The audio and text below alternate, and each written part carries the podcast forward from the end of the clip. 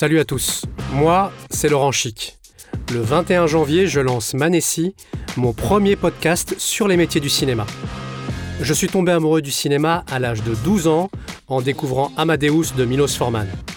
Depuis, les comédiens, les réalisatrices, les cascadeurs, les monteuses, les scénaristes m'accompagnent au quotidien.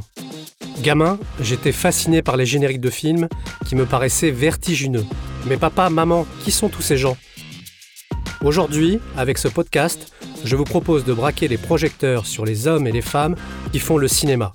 Alors Manessi, c'est parti Manessi, un podcast cinéphile présenté par Laurent Chic.